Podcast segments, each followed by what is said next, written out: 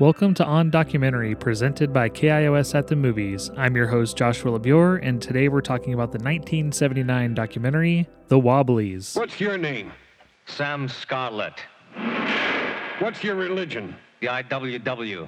That ain't no religion. The only one I got. Are you a citizen? No, I'm an industrial worker of the world.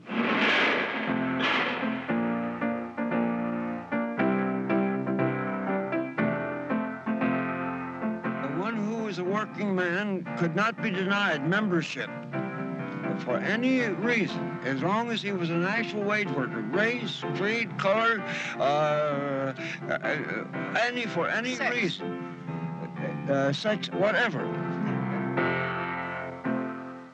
Industrial workers of the world, work, good wages, and respect. That's what they wanted for the workers. To be people, not nobody. In the grain fields, we harvested every major grain that grew in North America. Wheat, oats, barley, rye. The heat was one ten to one twelve to one fourteen degrees temperature out in the sun. And you could look across the plains and see a freight train for miles away. There was power in the band of working men. When they stand, when they stand hand in hand, that's a power, that's a power, that's a... The Wobblies were a group of workers who were fighting for dignity and work against the new industrial society and capitalist tendencies to treating workers like machines. They were seeking to build one big union for all workers, regardless of race, gender, class, or skill. The organization, which was founded in nineteen oh five, was called the I W W, or the International Workers of the World. The documentary that shares the I W W members' nickname, The Wobblies, came out in nineteen seventy-nine at the New York Film Festival and was made by Stewart Bird and Deborah Schaefer, who IndieWire quotes as saying, "When we started production on The Wobblies in nineteen seventy-seven, our goal was to rescue and record an almost completely neglected chapter of American history as told by its elderly survivors." They go on to say, "We never imagined then that the themes of labor exploitation, anti-immigration legislation, and racial and gender discrimination would resonate as strongly as today." I think that sentiment is apt. Throughout the film, I couldn't get the image of healthcare, service, and hospitality workers out of my head, especially in the last couple years. It also feels more relevant than ever as workers are making history and winning unions at places like Starbucks and Amazon, places that employ more and more people as skilled labor jobs are automated and moved overseas. This rising movement fits right into the ethos of I W W. The film features rare archival footage, a wide array of beautiful union songs from the era, and on-camera interviews from the rank-and-file members who were there. The restoration looks and sounds beautiful, and this is a film that I hope a new generation of workers will see and be inspired by. Today on On Documentary, I discuss The Wobblies with a panel of incredible folks here at Film Streams in Omaha, Nebraska. I'll let them introduce themselves here. Hi everyone, this is Bilgesu. I'm the Community Programming Manager at Film Streams. And I'm Patrick. I'm the Director of Marketing for Film Streams. And I am Brett. I host a series of podcasts that are interested in left-wing history and philosophy. So today I kind of want to start off with Brett. Can you give us a little bit of a history uh, of your understanding of the Wobblies and I W W? Like a brief history just to kind of introduce people for who maybe aren't familiar. Sure, yeah. Um, I think it's important to contextualize them in their time. So this is in the early nineteen teens leading up to the uh, initiation of World War One and then well into uh, the twenties. So, you know, this is a period of time right before, uh, you know, the Great Depression, right before World War Two. It's in the midst of World War One, at least part of it. The story starts a little bit before that. But this is a time in American history, much like our own, Um, that is mired in extreme uh, wealth inequality. This is the era of the Rockefellers and the Carnegies, and this is a time when a lot of European immigrants and black laborers were, you know, really exploited uh, to the max in a highly unequal economy. And so the I W W was one of many sort of labor formations that arose, but it separated itself from other labor formations by being one more radical and being opened to non-white, non-male uh, participants, and being open to unskilled labor in particular. So it really set I W W apart from other uh, labor formations in the United States, and it was a crucial part of labor history. So one of the main reasons why we're talking about this film is that there is going to be a May Day screening at Film Streams. And, you know, I'm just curious, how did this film screening come about to Bilgesu? So it was a distributor that approached us with this new restoration that is coming out nationwide, and they're organizing May Day screenings all over the U S, actually. And, you know, my director, you know, sent me the film saying, are you interested in this? I'm like, yeah, this is actually like a really important piece of like history that is kind of like usually not known a lot, even in like a lot of like left um, uh, factions. And um, I really like the way that the documentary like approached this history, which is not like a top-down kind of like academic like a uh, piece of like history telling, but something that really like focuses on people who were part of the movement, who are who were at the time of the documentary in their eighties, sometimes in their nineties, telling their story with their own words and kind of like showing the spirit of like the rebellion that came to basically put its mark on the on the time. So I wanted to do something for May Day because I think it's a really beautiful day to celebrate the labor of us all, and I couldn't find uh, a better like alternative to this. Yeah, and it does seem like there is not a lot of, uh, you know, in other countries, May Day is a huge holiday, and in the United States, it's not so much because they turned it into Labor Day and moved it to kind of separate it from the workers' history in a lot of ways. So I appreciate that. It does seem like there's more awareness happening now. Um, but with that, let's uh, get into the film itself. Was this everybody's first time seeing this, or have you seen this before? First time. First time. New experience. So, Patrick, what were your initial thoughts of the film? Yeah, I think, well, knowing a little bit of the impact of it, um, I was really responding in a way that was like, wow, the fact that this film kind of shaped this form of documentary filmmaking was really impressive throughout. I mean, I guess people say that Ken Burns was really influenced by this film in the way that it is very much about firsthand people, the the the the words of eyewitnesses, and the way that it's a collage of archival materials over those accounts, and even down to like sort of pan and scan, and uh, and I think we can get way into this. I think we all have something to say about this, but also the use of music. Uh, I think coming from that standpoint as well, while I was watching it, I was extremely uh, impressed overall. Actually, Bilgesu, you mentioned before that that um, the Ken Burns connection.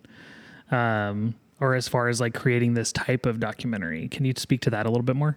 Yeah, so it, it was really just like revolutionary in terms of like the form of documentary filmmaking, because, you know, we are so accustomed to like see now these like archival images like populate the screen when it's a documentary. But we have to like remember, first of all, that how hard it is to find the archival documentation to make this documentary.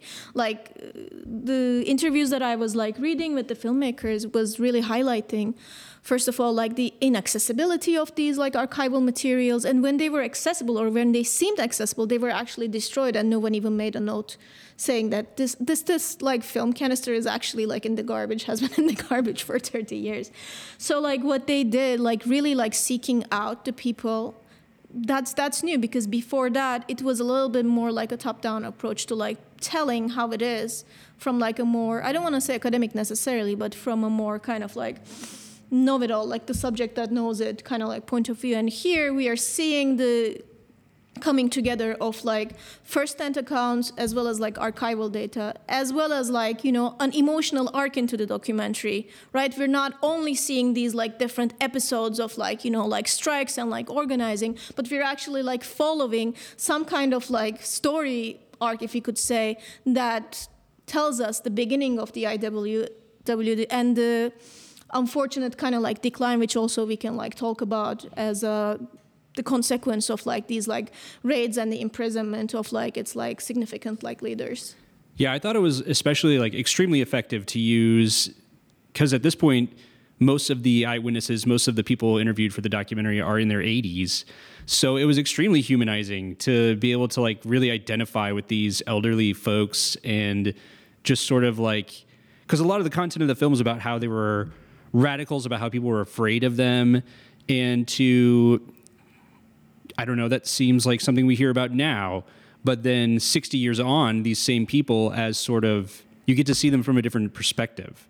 Um, I thought it was smart. Yeah, it was it was incredibly interesting to see, you know, to to be kind of crude about it, like older white American people who in today's day and age, you just saw those people, the way they were dressed and talking on the street, you would kind of assume they're on the, the far right, and then just very radical left-wing anti-capitalist pro-worker sentiment coming out of coming out of their mouths. And even like the, the little old lady who had to, you know, uh, striking, went to jail, and then one of the cops that, that arrested her asked her oh, yeah. out. And she, she said, you know, I don't I don't date cops, and had this like really adorable smile. So. Legend material.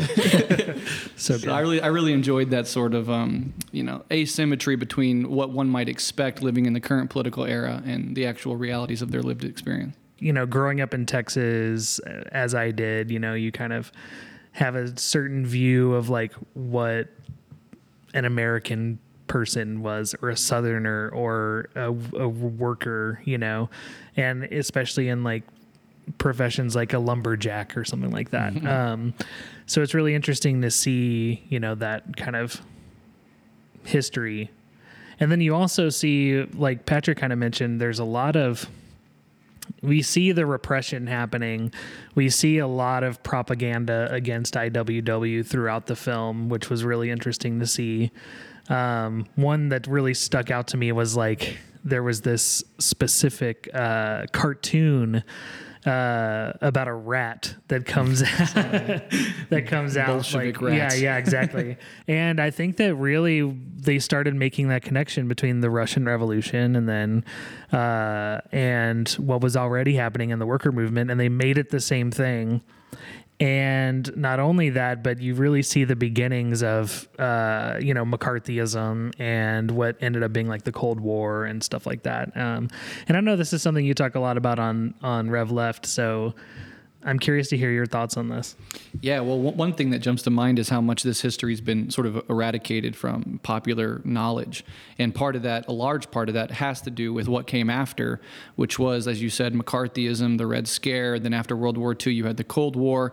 And, and then, you know, you had even beyond that, the Reagan Revolution in the eighties. And so there was really no time in American history from that point forward where being, you know, militantly pro-worker was largely accepted or even talked about or, or taught to people. So, you know, I think a lot of Americans have a huge, you know, hole in their, you know, understanding of American history where labor history fits in, and it's been eradicated through those processes of reaction to it. And there's another connection there, which is like, you know, when the First World War is starting, A F L makes a basically like concession with with the government saying there won't be a strike during the war, but I W W holds on to its like radical approach of like, no, the, the the real war is between the classes here, therefore we're not going to like stop our activities because of this, and therefore they are branded as like anti-U S, um, you know, traitors even, which is another like reason or one other way in which they were basically like seen as like the evil and kind of like associated with like Soviet Russia. And just the, the long lasting history of like general Russophobia and hatred of the Russians in American history throughout, you know, right, wrong, or indifferent.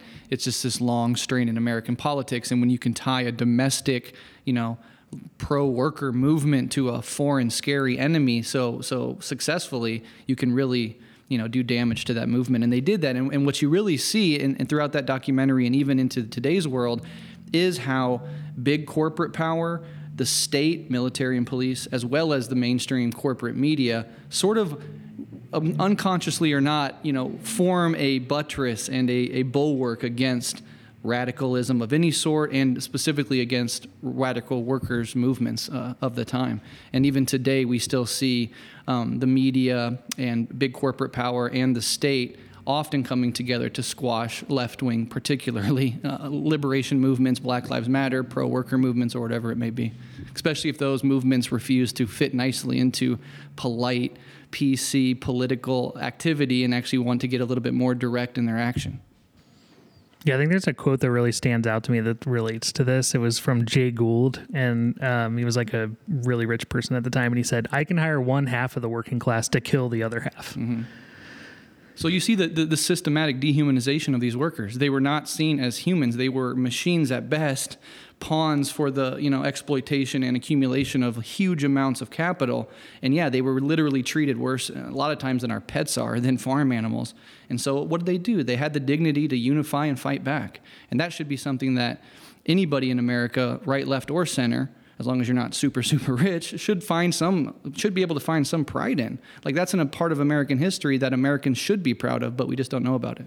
And even down to like small examples, like saying that I W W stood for I Want Whiskey, which is like barely coded, you know, it's just like astounding to see, you know, it's a through line. That stuff is still going on. You're holding down to hallelujah, I'm above, hallelujah, I'm again, hallelujah, give us a hand out to revive us again. Oh, I went to Isles. Yeah, but they were proud to be bums. Yes. that and that's that's like that's one of the things that was kind of like significant in terms of like how, you know, trade unions were differentiating themselves from this like rebel, unruly, basically like kind of like working class, because they were saying, okay, these people, they just want like anarchy, mm-hmm. which is not bad in some um, but yeah, so like we talk about respectability politics. It didn't have that kind of like concept back in the day, but that's that's what it was. Because if you're like a migratory worker, you work when there is work, and when there is no harvest to make, you have to like live on your own means. You have to hop on trains to go from one place to another place because you don't have money. You have to live with others in the forest. Like, you have to like survive basically. But, you know, the designation of like I W W basically as a group of bums, as a group of like, you know, like unruly people who just want to like destroy and like distribute chaos. It's very propagandic. Or are working for our enemies in Germany or Russia. Yeah, yeah. Exactly. But that was refreshing. Like, again, these older folks talking are they're three-dimensional people who are also like, they could defy stereotypes, but they could also embrace parts of themselves that are not as acceptable or friendly. Again, like the respectability politics of it, they're not afraid to acknowledge those parts of themselves that are a little rough around the edges, which is refreshing. Absolutely. And you had to be rough around the edges to to put up with what they put up with, the onslaught of violence from, you know, thugs for working for the boss or the militia or the police. Like, these are fist fights. These are people being brutalized. These are people being killed. And you, you know, at some point you have to fight back. And another thing that made it really radical and even made the more mainstream unions turn away, as I kind of alluded to earlier, is the, the prominence and the acceptance of black people, of women, and of mm-hmm. unskilled labor. And some of the biggest figures in the I W W um, were like Mother Jones, right, who we still hear about today. There's, there's you know, publications in her namesake. She was a radical, you know, feminist and pro-worker uh, sort of activist. And Ben Fletcher.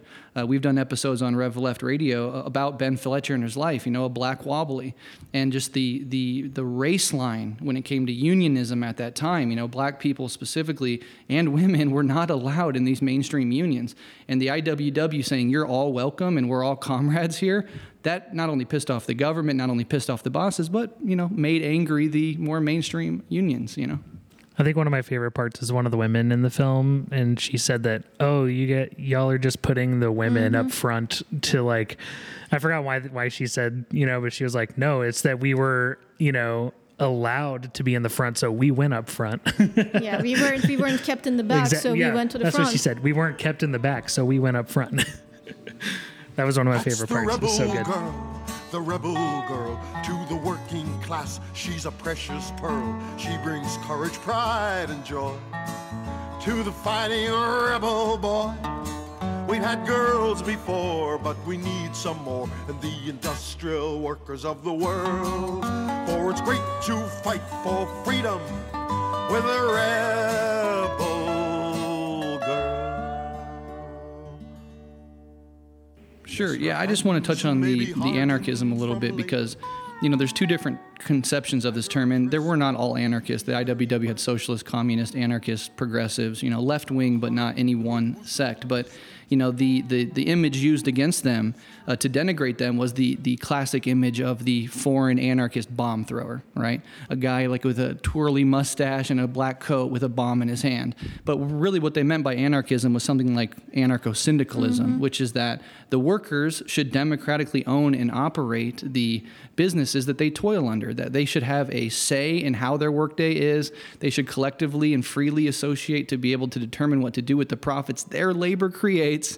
And that is a radical idea, to be sure, but it's not synonymous with bomb throwing and violence and anarchy in the colloquial sense. It's about, you know, radical democracy, and that's probably the best term for it. The extension of real democracy into the workplace and the economy itself, which America has never has never allowed. Yeah, and I think the loss of that history is detrimental, and it has been detrimental to, um, you know, younger working folks, and especially as we are entering this era of radical inequality again. Mm-hmm. Um, it looks different, but it's the same. uh, 'cause now, you know, maybe the lower classes have more stuff, but that's 'cause they're, you know, packed with more debt.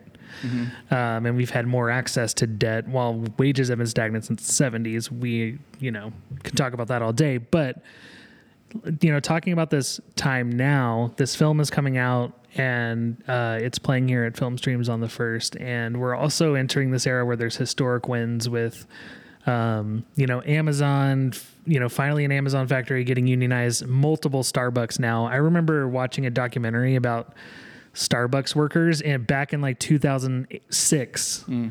you know, from a Brave New Films or whatever. And ever since then, being aware that Starbucks is labeled one of the best places to have a service job because it is accepting of, you know, people of color and queer people in, in, in having jobs there. But with that, they've always been, you work just enough hours, but you're not full time, you know, like we're not going to give you benefits, but I don't know if you have like seen the leaked videos by the C E O, which basically mm-hmm. like says managers, like you have the job to like union bust. Yeah. So, and I worked at Whole Foods, you know, and it was a similar experience at Whole Foods where I worked there for five years. I was made to go to benefits training classes, which was literally, look at all these benefits we give you. You don't need a union. Unions are bad. And this is why unions are bad.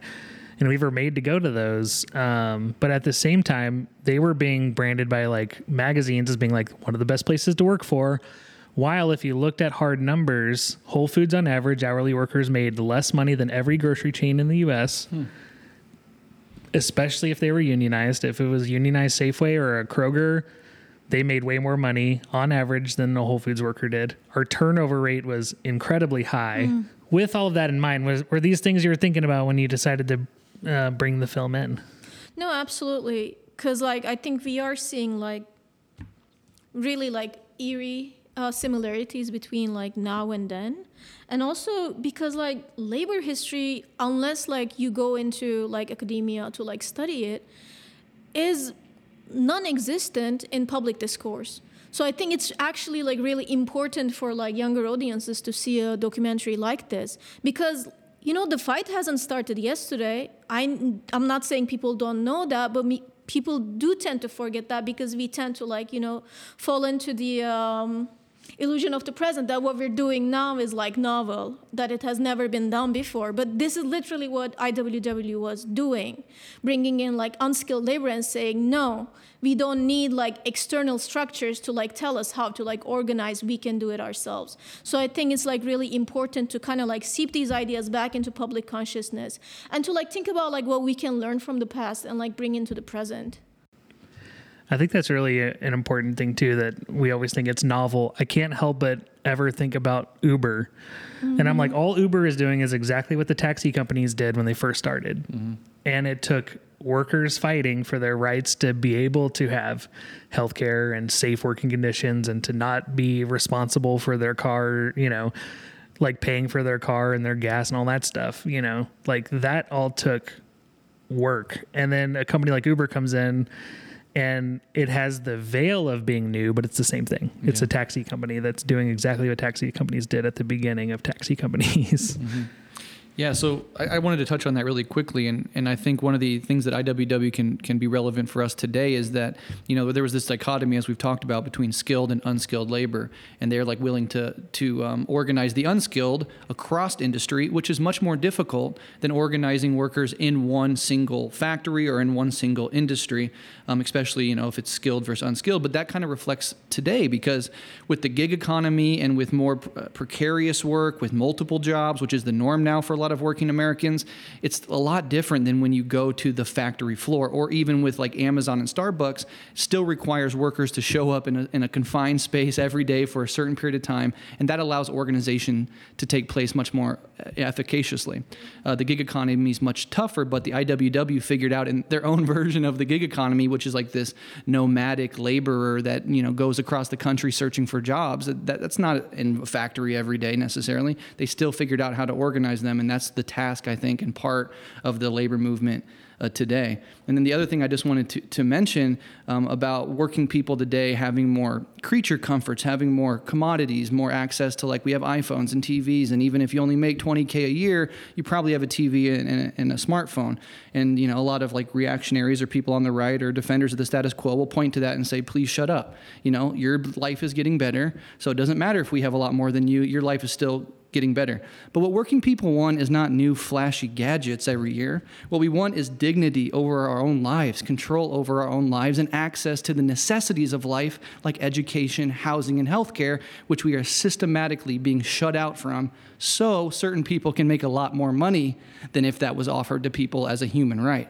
So again, we should reject this idea that all we want is new gadgets and flashy things. No, we don't want more commodities. We want dignity, control over our own lives, and democratic access to the basic necessities of a good life. And in the richest country that's ever existed in human history, working class people should at least have that. Solidarity forever. Solidarity forever. Solidarity forever. For the union makes us strong. And maybe what we have worse is that the individualistic ethos is like way more entrenched in everyone's consciousness than how it was back then, because like this feeling of solidarity, it's not just a catchword that they use, that people actually like find themselves in the union and saying, you're my brother, you're my sister, you're my fellow worker. Mm. Like that's that's really strong. Like yeah. that's that's like a quality of life thing, feeling that kind of like bond with your fellow human beings. And that and that right there, that solidarity, that real solidarity, is what bridges the gap between different individuals, different identities. Yes, you may be, you know, a black trans woman, you may be a white guy from rural Iowa, you may be this or that, but we can all unite around our shared need to support our families and support ourselves with dignity. And that can get that can get past a lot of the petty individualistic divisiveness that plays no role in bringing people together, but just separates, separates, separates. I acknowledge that your lived experience is different than mine. You face different oppression based on your identity than I do as a straight white guy, and I am there for that. I will fight next to you. But when push comes to shove on the picket line, we're all fighting for each other's families, and that really brings people across life experiences and across identities together to fight for something in common, and that's the beauty of solidarity. I agree. I think we need the tunes. That's what we're lacking. Yeah, I mean, I think that there is just such a beautiful tradition of American folk music and and labor music. I mean, I think about Joe Hill, you know, you think about the most popular one was Woody Guthrie, and this film is like wall-to-wall, just these beautiful renditions of these labor songs.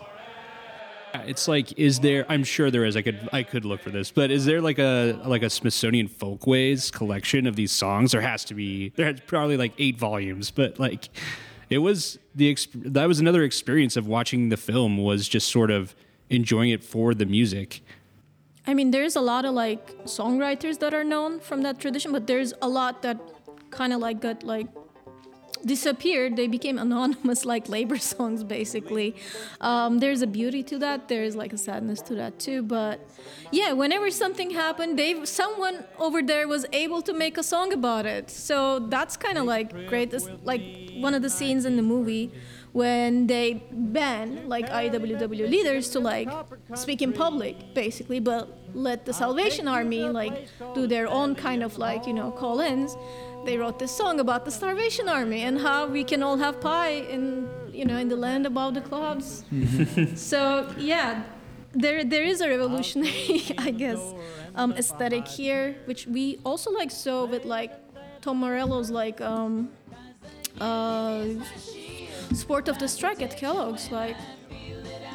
Yeah, the music and culture and art always come hand in hand with any, you know, radical liberation movement, whatever it may be. Um, that was true for, you know, slaves in America. That was true for immigrants, and that was true for, for low-wage workers like this.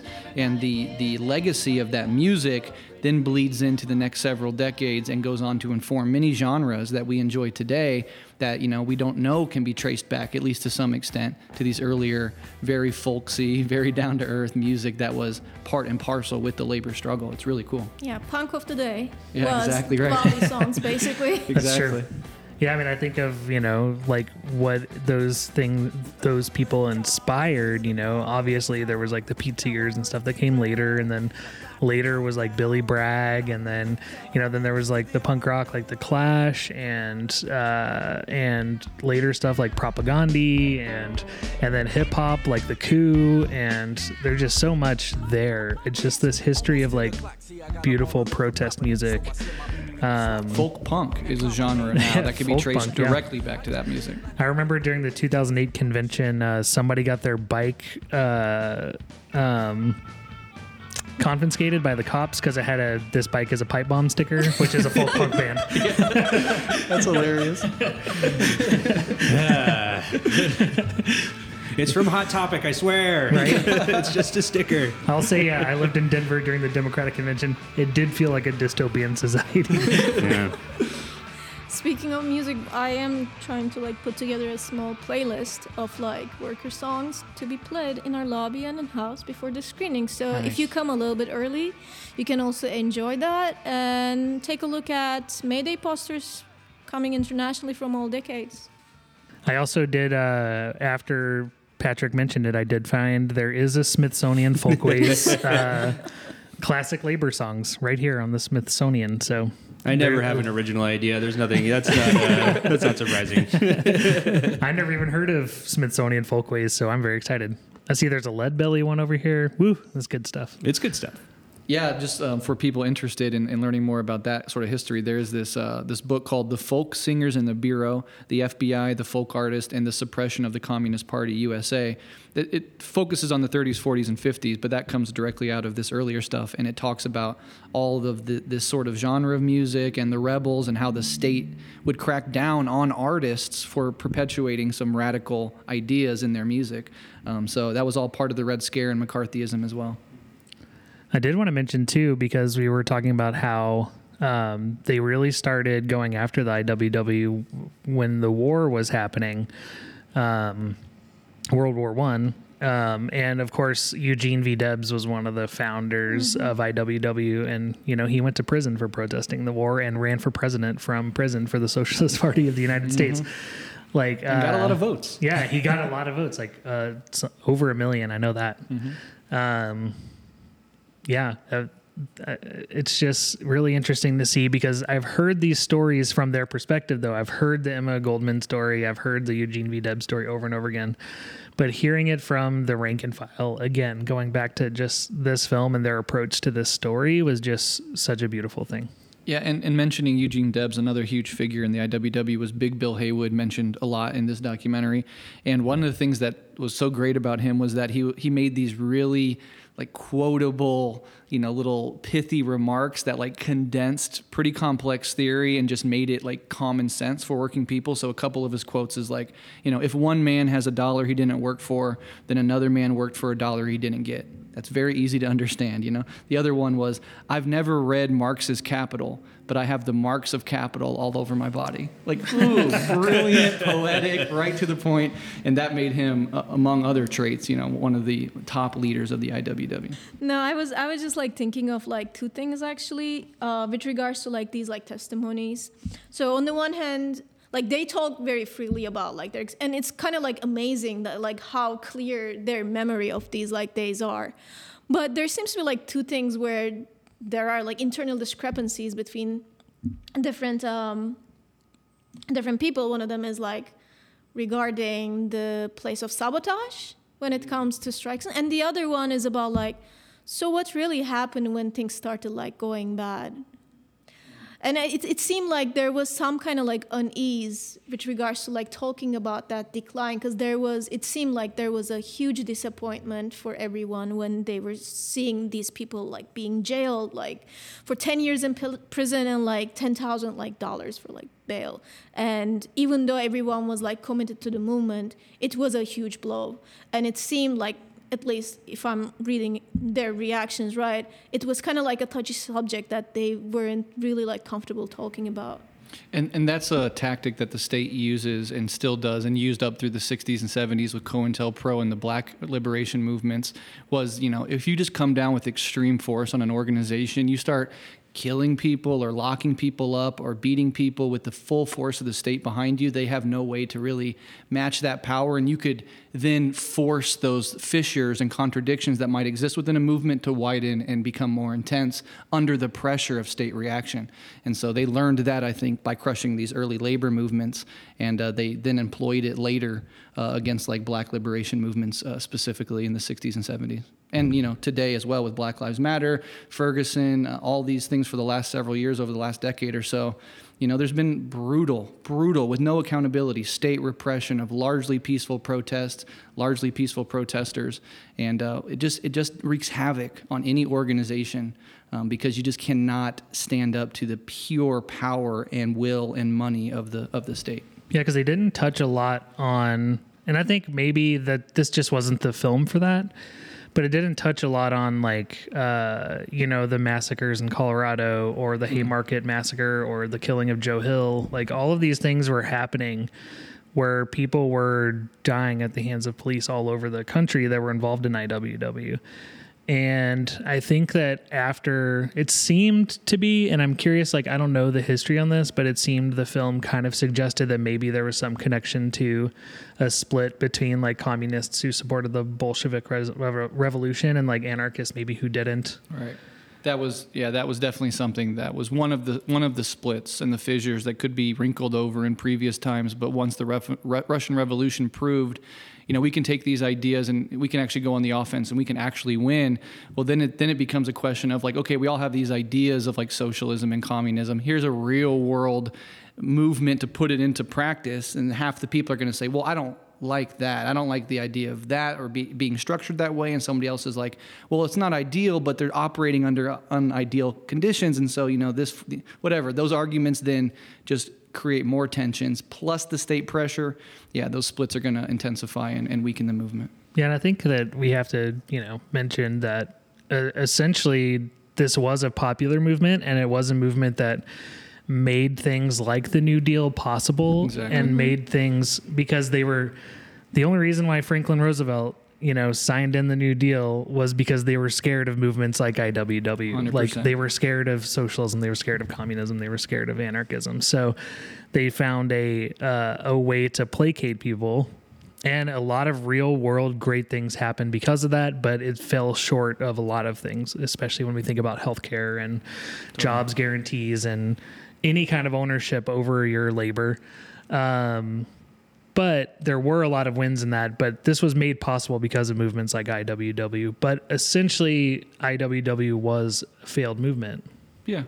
I mean, in the way that the, you know, Black Liberation Movement and the Black Panther parties and all these movements throughout history have been acute failures, right? But they go on to inform course, the, yeah. the next movements and, and create a cultural legacy. Like Malcolm X, for example, was assassinated, right, in, in the prime of his life as he was making this radical intellectual transition towards like a broader humanism and this really interesting intellectual move. He was assassinated, so you can say Malcolm X lost, but one of the things that Malcolm X created, in my opinion, is the, or helped go on to influence, is the entire genre of hip-hop, because one thing Malcolm X always said is like, black is beautiful, love yourself. As a black person, don't buy into the white idea that you're somehow lesser than, right? And then what is hip-hop if not this confident, swaggering, you know, pro-black movement that is grassroots and comes out of that culture, comes out of that rebellious, you know, um, movement and is informed by Malcolm X. So in, in, that, in that way, these things continue to live on through us and create a legacy that's really beautiful. And part of reclaiming this history is so that we could put these lessons to work in the modern situation that we find ourselves in. Yeah, and I was very excited that this film is being released because of that. Because, yeah. I mean, I said it was a failed movement, but I mean it in the sense of how you, you know, said it, that I've been aware of I W W for a very long time, and it's something that a lot of my anarchist friends were a part of when they're running their collectives in Denver, and it, like, inspired me uh, to learn more about it and to learn more about Joe Hill and to hear these labor songs and to understand my place as a worker and mm-hmm. make that connection. You know, to uh, put context into how our society is structured, especially when we're at work. Um, so in that sense, of course, it'll live on. And that's why I'm so excited about this film being re-released and having this beautiful transfer, is because we are in this moment where maybe technically we, uh, you know, like unionship is down, but it's rising in the largest sector of our economy of workers right now. The largest, you know, working segment right now is service work.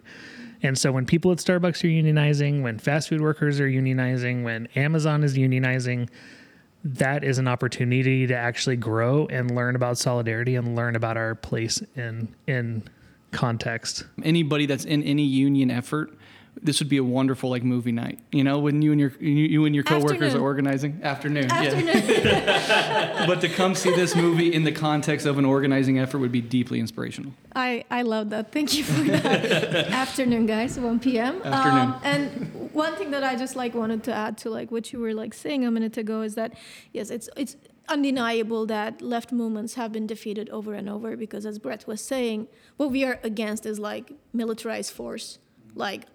Literally, like, unless you are going into that domain, we are bound to see, like, defeats. But I think we should be, like, aware of, like, this, like, melancholic attachment of, of loss all the time. And that's why why I think it's important to, like, contextualize this film and this event as part of a celebration for May Day. So I, that's, like, that's how I would like to, like, at least, like, frame it. And that's how I would like to, like, invite people to, like, come over and, like, really, like, enjoy this history and, like, be part of the conversation that's going to happen after the screening. Yeah. Instead of tragic nostalgia, use it for, you know, real inspiration. Yeah. I think just connecting it to what's going on now is, like, really beautiful because it's such an opportunity right now to, like, show people, like, maybe people are unionizing, but maybe they don't even know why, mm-hmm. you know, and, like, putting that history back out there and like reconnecting with it and recontextualizing it and understanding why even our left-wing party in the United States is so hostile towards, you know, more left-wing movements, more hostile than they are towards the right-wing element, you know, mm-hmm, like yeah. It's interesting to know why. And it's because essentially we're trying to like, you know, the, the workers are trying to have some kind of power again. Yeah, and and I would argue, from my personal opinion, both major political parties in the United States are ultimately answerable to capital, and they are run by and dominated by the rich, um, and so they're never going to have interest in radical redistribution of wealth or power. Um, but what they will do is they will pay lip service and and do symbolic gestures, gestures that don't actually transform the material hierarchies of our society, but which lend credence, at least in rhetoric, to a movement. This happens with the workers' movement, also happens with Black Lives Matter, et cetera. But when it comes time to, you know, maybe shift resources away from police and towards mental health care, when it comes time to actually redistribute some of this stuff, or or the the the you know Scranton Joe needs to stand up and, and actually put his full you know bully pulpit weight behind these union struggles. And you don't hear a peep from him. That really says what those parties ultimately serve. And I think any left movement should at least be aware of it. We can disagree on what that means with our approach to the Democratic Party. Um, I'm very skeptical and pessimistic about them being a vehicle through which we can pursue these movements. I see them more as the main challenge, but we should at least keep in mind that these parties are ultimately answerable to capital, and they're never going to be on our side when push really comes to shove.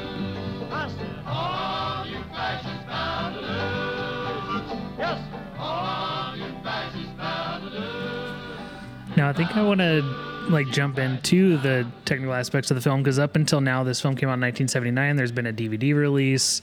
You know, it looks, you know, the version I saw looks fairly rough. So I'm very excited to see. I saw a clip of the new four K transfer and it looks gorgeous. And I'm very excited to see it on the screen. Yeah, even if you have seen that D V D version of it, you've never seen it like this. It's, this is a new restoration that was funded by MoMA.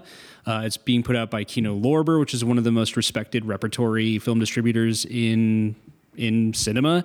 Um, also, this is a movie that's on the National Registry of Historic Films. It's very significant. It's well, it's been waiting for this kind of treatment.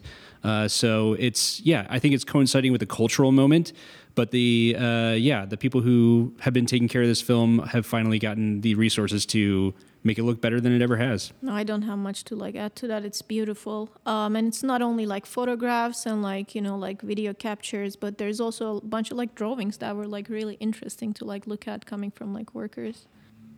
Yeah, and the, the political cartoons that they wove in, and you know that that that just it's very interesting to see how the political cartoon was one of the the mediums through which they attacked this movement of the I W W, and and way the way they drew them and what they used to symbolize them and stuff. It's very fascinating. Yeah, I, I also, I mean, it's really interesting to go back to, um, you know, this style of documentary for a while was really easy to parody, you know, because of like the ubiquity of like Ken Burns and stuff like that. But I've been finding like a new um, appreciation for those films. I've been revisiting Ken Burns films, and I've been revisiting like more historical documentaries like this. So it was really cool to see one with such reverence and uh, and see kind of like where this kind of style, you know, the era that it kind of originated from, and and also seeing it about a subject matter that's just so close to my heart was just really impactful. And I will say for myself that it, the movie teared me up multiple times. I mean, if you have a heart, like, you know, you feel for these people. Like the one story about the father who was holding his kid on a porch during a protest and got shot and killed by the police, and he was a father of five. You know, of course, your your eyes well up with tears and your heart breaks. Uh, for that. These were real people with real lives, and you know they wanted just basic comforts and dignity for them and their families, and to see them brutalized just trying to fight for that, uh, yeah, it'll never not be heartbreaking. Yeah, because I think we look back a lot of times with historical films like this, and uh, you know, when they're told in the aspect that you were talking about, like from the top down, you know, it's like hard. I mean, it's easy to see it as a mass of people, but seeing it like this, you just realize it was a collection of people. They were individuals, but they were, you know, fighting together, and they cared for one another. And like, it's something that you don't see because it's impossible to see, is that these were the people that they could find, right? There's like thousands that they wouldn't be able to find because they don't have their like names in any kind of like record, or they're dead, especially like minors, because of like the nature of the job. That's why we have the wife of a minor, but not the wi- minor himself. So, like, we got to, like, remember, like, it's not only, like, you know, not only applaud the documentary makers for, like, their efforts, but also, like, see, yeah, a lot of this has been erased because people's lives were, like, you know, just, like, erased from history because rank and file, we're not talking about, like, uh, these, like, really influential, charismatic leaders, which is, like, great. Like, Haywood, obviously, we're going to be, like, moved by his words because he's an orator. He's... But it's the people that are like fighting on the street, that are like actually on like the picket line, and kind of, I guess, just like sending my respects to those people who were not even able to be like, you know, represented in, in a piece of like media like this.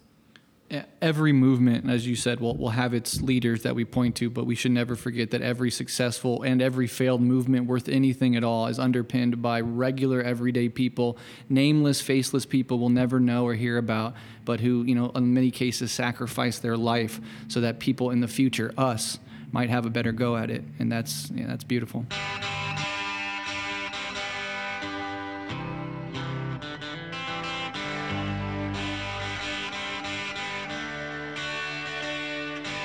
So I haven't done this in a while, and I didn't prompt anyone, but does anybody have any like further reading or films or whatever to suggest to people to like dive more into this?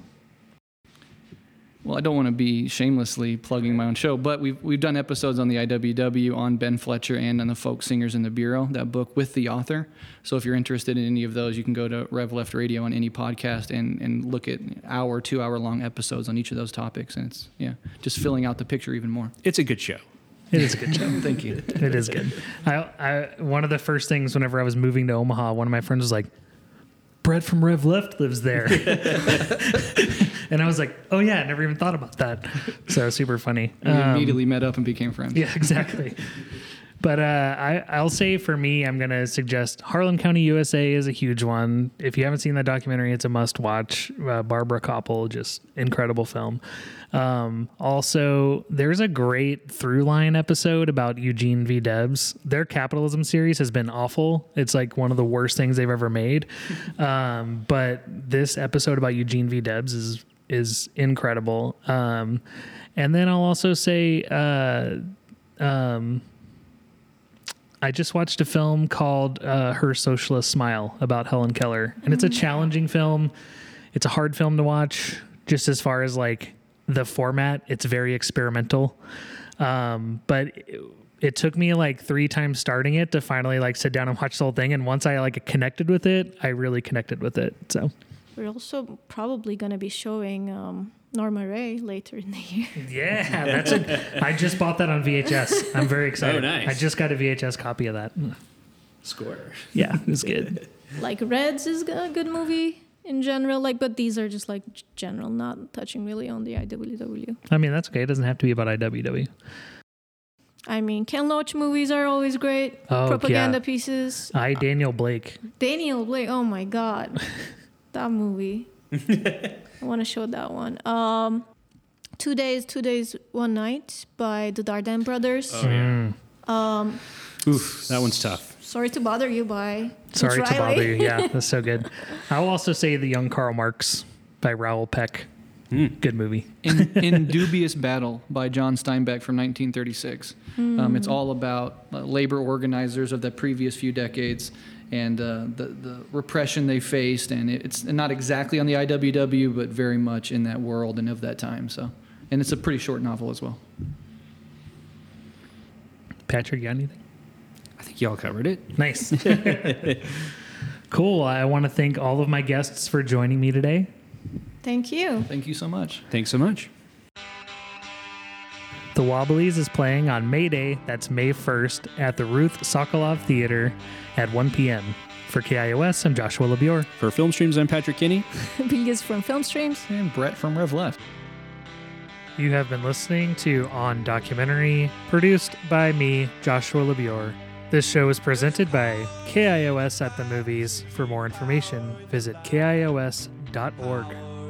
Happy May Day, everyone.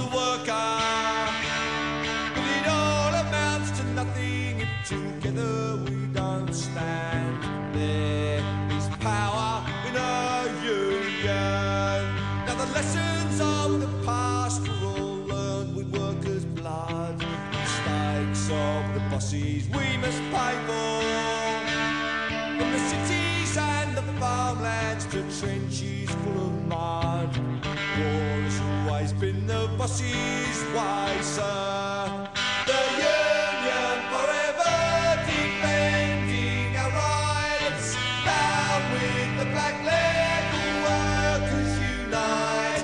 Brothers and our sisters from many far-off lands. There is power in our union. Now I long for the morning that they realise brutality and unjust laws cannot defeat us. But who'll defend the workers who cannot organise? And the bosses send their lackeys out